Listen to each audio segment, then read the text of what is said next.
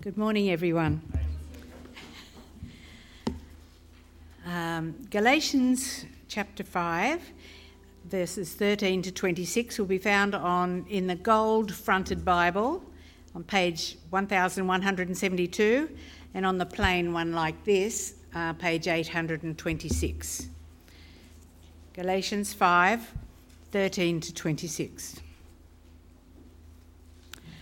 You, my brothers, were called to be free, but do not use your freedom to indulge the sinful nature. Rather, serve one another in love. The entire law is summoned up in a single command love your neighbour as yourself. If you keep on biting and devouring each other, watch out, or you will be destroyed by each other. So I say, live by the Spirit, and you will not gratify the desires of the sinful nature. For the sinful nature desires what is contrary to the Spirit, and the Spirit what is contrary to the sinful nature. They are in conflict with each other so that you do not do what you want. But if you are led by the Spirit, you are not under the law. Under law. The acts of the sinful nature are obvious: sexual immorality, impurity and debauchery, idolatry and witchcraft, hatred, discord, jealousy, fits of rage, selfish ambition, dissensions, factions, and envy drunkenness, orgies, and the like. I warn you, as I did before, that those who live like this will not inherit the kingdom of God. But the fruit of the Spirit is love, joy, peace, patience, kindness, goodness, faithfulness, gentleness, and self control. Against such things there is no law. Those who belong to Christ Jesus have crucified the sinful nature with its passions and desires. Since we live by the Spirit, let us keep in step with the Spirit. Let us not become conceited, provoking, and envying each other. G'day, everyone. My name's Benjamin. It's my honour to uh, uh, look through this great passage with this call to freedom. I once read of a driver getting caught doing 210 kilometres an hour down the highway. I one of you can't relate to that in the same way as what this guy can. It was in southern New South Wales. I knew the spot well because people were getting caught speeding there all the time. It was a lovely flat spot where you could try out the limits of your car if you were of a mind, but the police knew that too. Uh, but when this guy was asked why he was going so fast, the driver said that actually he had diplomatic immunity. He was a guest in Australia working for an embassy, uh, and uh, he was therefore free from prosecution. The police did give him a fine, but there was, there's no legal obligation for him to pay. Actually, as I looked into the story uh, more deeply, I found that uh, a lot of embassy officials have racked up fines that they don't need to pay. One embassy in particular, uh, the, that country's diplomatic staff has racked up $140,000 in speeding fines that are unpaid and never will be. They don't have to pay because they're not under law. They're free to do what they like, or so they think. Well, what about us? When we get a taste of freedom, how are we likely to respond? Maybe if we thought we were free on the road, well, we'd put our foot, no, our feet down, our foot down, regardless of the safety risks. Are we tempted to push freedom to its limit for our own ends? The big question here is if we get freedom, does that necessarily lead to abuse? That's the accusation Paul was facing here in Galatians. He's addressing the Galatian Christians, and we've seen how they were under the attack from the outside. A group of people from Jerusalem who'd been trying to persuade them that they needed to submit to the law again. They needed to submit to Jewish food laws and submit to circumcision. Uh, Paul's repeatedly said that's not what freedom is about. But as we'll see, there's an attack from the inside as well. The Galatians are suffering an attack from people within the church who appear to be hurting each other because they're claiming this freedom freedom to abuse, freedom to be spiteful, selfish, and immoral, internal conflict and selfishness. Do you think that might still be a problem for our church? I do. And I think we'd benefit from Paul's words here as well. Let's take a look. Paul's answer is that you're called to be free, yes, but that freedom is incompatible with the old way of life. The first verse in today's passage has some very important words. We're reading from verse 13 if you want to open your Bibles and have a look. Galatians 5:13 You my brothers were called to be free. Paul's answer from verse 13 is that you were called. Let those words sink in. You were called. We're going to talk about this, but uh, just so I know you heard me, uh, you were what? Called. Thank you. You were called. This is the essence of the gospel, which we've been talking about throughout the letter to the Galatians. It's not just the Galatians who were called, every Christian is first called by God. Not because of what they did, but because of what Christ has done. God has called us out before we even knew him. Called us by the undeserved favour that comes from the sacrifice of Jesus. Jesus, who gave up his life to buy us back out of slavery, to redeem us from slavery to sin. Yes, yes, we get that. Redemption, called, bought back, say the Galatians, we get that. We've been called. But what are we called into? Are we called into circumcision? Are we called into the Mosaic law? Are we called into the synagogue? That's what they were asking. Paul says, No, you were called to be free. You were called to be free. Just so you heard me, you were called to be free. Thank you. What does it mean to be made free? Well, we might think of a caged animal set free, you know, like those rodeo bulls that are snorting away back in behind the gate and they're waiting for that gate to open so they can be free to wreak as much damage as they can on whoever is in their path. Is that what freedom means to you? The bull gets a taste of freedom, and that's it. It's scary what happens next. And it's no wonder some people think that freedom necessarily leads to abuse if that's their idea of freedom. It's not just animals we're worried about because humans know how to abuse their freedom too. You know the old saying, absolute power corrupts absolutely. We've seen too many people, uh, examples of people with no accountability, total freedom, who just go on to abuse it.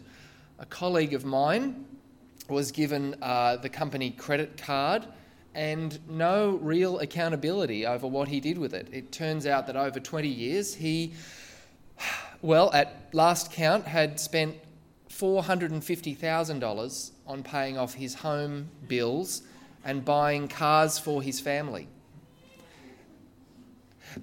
Freedom can lead to abuse. Give people an inch and they'll take a mile, so they say. But that's not how freedom is supposed to work. If we have been called, and you were called, into God's kingdom, out of slavery to sin, then we should no longer be slaves to sin at all. Our freedom shouldn't lead back that way at all. We pick it up from verse 13b. He says, Not using your freedom to indulge the sinful nature. Not using your freedom to indulge the sinful nature Rather, serve one another in love. The entire law is summed up in a single command love your neighbour as yourself. If you keep on biting and devouring each other, watch out, or you will be destroyed by each other. Back in Paul's day, people didn't live long, generally. Penicillin hadn't been discovered yet. And so, if you got a little scratch, a little cut, that could pretty much be the end of you. If you didn't wash it correctly, or just circumstances happened, the infection could start and the infection could spread because there was no way of checking it. And eventually, off comes that arm or that foot, or your whole body is just slowly destroyed. Just as one little cut could cause a big infection, that's the point Paul is making here about indulging the sinful nature. See, the word he uses for indulge could be translated as starting point, staging point, jumping off point, ground zero. What he's saying is just like one little cut could become ground zero for the infection to spread, don't let your freedom become ground zero for sin to start developing and destroying you as a person, as a church. Verse 15 seems to explain why Paul points this out. It seems that some of the Galatian Christians have been biting and devouring each other, abusing their freedom to attack each other. And if that's how they exercise their freedom, it's going to be a jumping off point, a ground zero for the infection of sin to creep back into their lives and into their community and destroy each other. And destruction of the church won't be far behind either. Haven't we seen this in churches even today? When people, under the guise of freedom, go on to hurt each other with their words and their actions when they lie and cheat. If only they understood what true freedom is to be used for. So, rather than using your freedom to indulge the sinful nature, what is it that we're free to do? Verse 13 again free to serve each other in love free to serve each other in love. Freedom is not for abuse at all. Even better, it is for loving each other. So we're free to love. We're not compelled to love, we're free to love. Even though in verse 14, Paul points out that loving each other will fulfill the law, that doesn't mean we're compelled to do it. You love because God has called you to be free. He frees you from the sinful nature and frees you to serve one another in love. But if you're like me, you might not feel free all the time. You might not feel like serving each other at all. Is, is that just me? I know it's not. You know, we know we still need help in exercising this freedom the appropriate way. Well, as the saying goes, membership has its benefits. When I'm invited to join a club or group, I get some membership benefits. It might just be a key ring or a bumper sticker, but I enjoy getting that little benefit to remind me that I belong and when we're called into the kingdom of God, we get a membership benefit as well, but it's not a trinket. It's quite significant. Let's have a look from verse 16. Verse 16 So I say, live by the Spirit, and you will not gratify the desires of the sinful nature. For the sinful nature desires what is contrary to the Spirit and the Spirit what is contrary to the sinful nature. They're in conflict with each other, so that you do not do what you want. But if you are led by the Spirit, you are not under law. What's the membership benefit? It's the Holy Spirit. the Spirit that shows us how to live. But how does it show us the way to live? Is the Spirit shouting in our ears a new set of commands and laws like some cosmic drill sergeant or boot camp trainer? No. Is it penalising us with the threat of expulsion from the kingdom if we dare disobey? No. Look at verse 16 again and spot the difference as I read it incorrectly. So I say, live by the Spirit, and you must not gratify the desires of the sinful nature. Did you notice the word I replaced?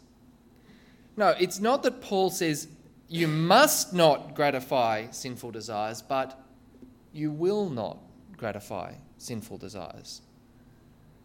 Your freedom does not come with a new command but rather it's now a case of it just being incompatible with the old way of life. Let me explain. When I was a young adult, I was travelling, I was living interstate and studying, but I wanted to travel home to see my parents, and I flew home. But I had need of a car while I was back in the family home, and my stepfather had a great car. A car I'll never drive. Well, except for that little time that he let me use it he was happy for me to borrow his car. He was giving it to me for use, but uh, he said he wasn't happy with me parking it on the inner city streets in Sydney, and it would be right that I go and find a parking garage. Uh, you wouldn't want to park it on the city streets. You would want to go and pay for parking, he said. Uh, being the brash young man I was, uh, knowing the ways of the world, um, I, I reacted to what I perceived was an order. Are you telling me that your love is conditional, your gift is conditional, that I, I must follow your rules if you're going to give me a gift? That's, that sounds like a cheap gift. Um, you know, he's saying, no, no, no, I'm not ordering you.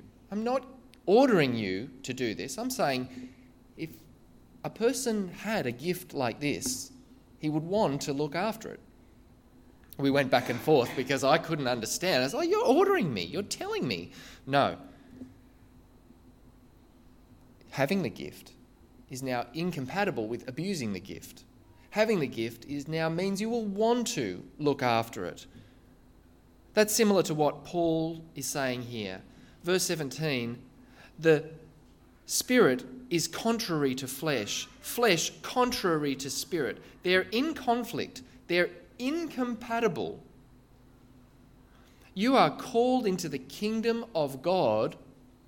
You are given freedom. You are given the Holy Spirit. That is incompatible with the old sinful way in which you used to live. Paul is not issuing orders or new laws or commands. Rather, Paul reminds us that our calling our freedom is incompatible with sinful desire. So your life in Christ will now look nothing like what it used to, those old ways. If we have a proper understanding of God's grace and His call, should we even need commands anymore? If we recognize the blessing of being free to do what we want, then will we really use that freedom to abuse each other? No, instead, we'll recognize that we're now free to do what pleases God. And that's incompatible with any sinful desire. And so we come to the lists from verse 19. The acts of the sinful nature are obvious sexual immorality, impurity, debauchery, idolatry, witchcraft, hatred, discord, jealousy, fits of rage, selfish ambition, dissensions, factions, and envy, drunkenness, orgies, and the like. I warn you, as I did before, those who live like this will not inherit the kingdom of God. The list of sinful desires. There's three sexual sins two of religious deviation, but the overwhelming majority of these desires are failures in relationships. Personal relationships. Paul is really trying to show the grace of God will affect our relationships with each other. It's not that Paul is establishing a new set of laws and rules. He's saying a spirit led life is incompatible with those things. And so he makes the warning of verse 21 that those who practice such things will not inherit the kingdom of God. Now, that sounds pretty scary, doesn't it? Is Paul saying that we could lose our inheritance in heaven? Is he saying that once called by grace, our actions could actually disqualify us from God's family? Well, no, no, he's not saying that. That would contradict what Paul says elsewhere that nothing can separate us from the love of God. But on the other hand, this is a serious warning. Paul is saying these habits, the continual practice of these habits that he's listed, are incompatible with the freedom that we've been called to. Of course, we might make the occasional slip. And in fact, this verse should remind us that we can never take this sort of slip lightly. But we will never th- think that such a slip up is okay, acceptable for someone who is in Christ. I think the easiest way to test this is with the it's who I am test. If anyone says anger, that's just who I am. I'm just an angry man. You can't change me. Or drunkenness. Yeah, that's just who I part of who I am. It won't change. Or envy. Yeah, I'm given to envy. Uh, that's just the sort of person I am. That's just who I am. It's not going to change then that person refuses to recognize their freedom that has been given in Christ. And I think this is saying that if they refuse to accept that they are free to be something different, then is their faith even genuine at all? Because if anyone is in Christ, they will understand that God has called us out of these things that are listed here. They understand that who I am is a new creation in Christ. The old has gone, the new has come. Rather, the habitual sins here are incompatible with our new life in Christ. So, God has called us out of these things. And what has He called us into? Verse 22 The fruit of the Spirit, the Spirit which is in every believer is love, joy, peace, patience, kindness, goodness, faithfulness, gentleness, and self control. Against such things there is no law. Note again, there's no command here, no law, just description. It's a description of what your new life will look like when you take advantage of the freedom that you have been called into. Put simply, these lists describe the way we love and serve each other as the appropriate response to God's gift of freedom. You are now free to do what's right. And again, the list of fruit is primarily about relationships love, peace, patience, not the sort of things you can perfect while you're alone. When Paul calls us to serve one another, he's clearly talking about a gathering of people, an assembly of people, a group of people who've been called out into God's kingdom, a group of people who've been called out of darkness, called out of their sinful nature, called out of slavery, called out of unbelief. Can you work out who Paul might be talking about? He's talking about the church. The church is where we exercise our freedom, serving one another through love. Church is where we make sense of this gift that we've been given, of this freedom that we've been called into, where we recognize the depths of God's grace and we see the miracle of freedom in action. We don't need commandments, we don't need orders, we don't need bylaws. That way didn't work. Rather, we start living out our freedom by serving one another in love. At times, we all feel the temptation to abuse our freedom, just like the, uh, the bull behind that gate. To treat it with contempt, just like that speeding driver putting his foot down like a maniac. But we know that it's not the right way to live because our freedom isn't compatible with abuse. Our freedom is about service, about love. If you truly understand freedom, you will serve and love. You won't accept that your current level of living is good enough. That it's just who I am doesn't, is not an excuse to just continue the way you are. Rather, we will strive and strive to serve in love because that is what we are now free to do. And God's family, the church, provides the perfect opportunity to practice that serving with the help of the Holy Spirit. So let's think about how we can serve our church. Serve not out of obligation, not out of commandment. Serving one another in love is not a command, it is true freedom. And in order to remind us of just how important the Christian life is, Paul points us back to Christ Jesus himself. From verse 24 Those who belong to Christ Jesus have crucified the sinful nature with its passions and desires. Since we live by the Spirit, let us keep in step with the Spirit, not becoming conceited, provoking, and envying each other. Jesus Christ was truly free. After all, he was truly God, unbound, infinite, eternal, free to do as he liked.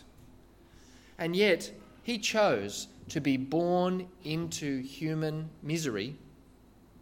He exercised his freedom by choosing to serve, by choosing to suffer, by choosing to be humbled, by choosing to love, choosing the cross.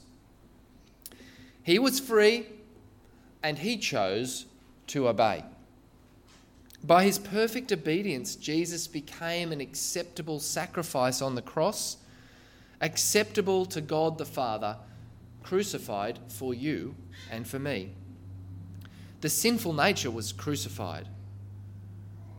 If we are in him, the sinful nature is crucified in him. And so the sinful nature is no longer just who I am. No, we now recognize that the sinful nature is incompatible with our new life in Christ. Verse 25 becomes our new way of freedom.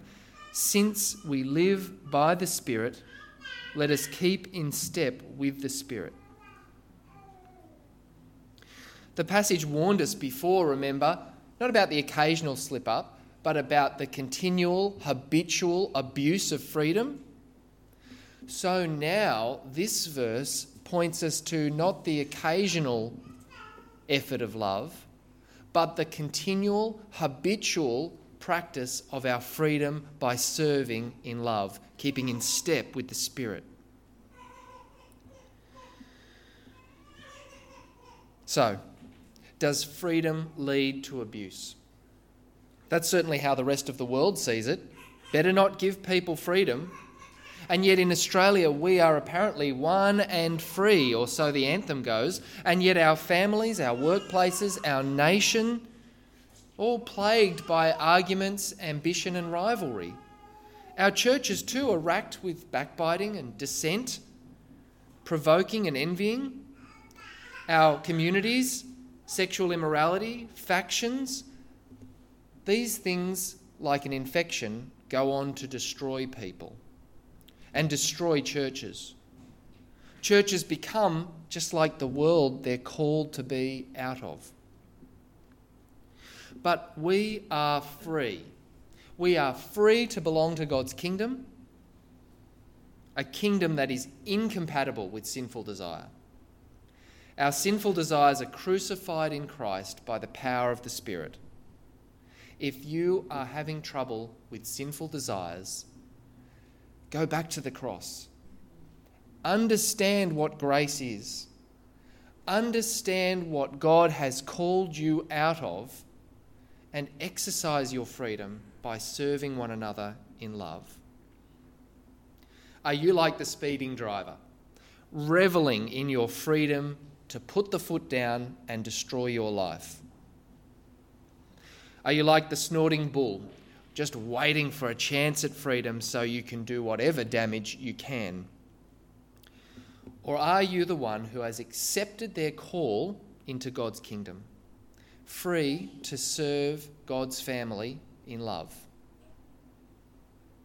If so, your life will now be the daily practice of that freedom, the daily exercise of that freedom, led by the Spirit as free citizens of God's kingdom in Christ. Let's pray. Lord, this is a challenging word. Lord, you have brought us the concept of freedom, which we so naturally tend to think leads to abuse. And yet, Lord, this is your pattern for us.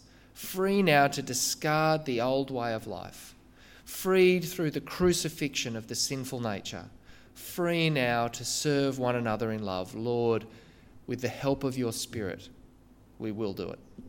In Jesus' name we pray. Amen.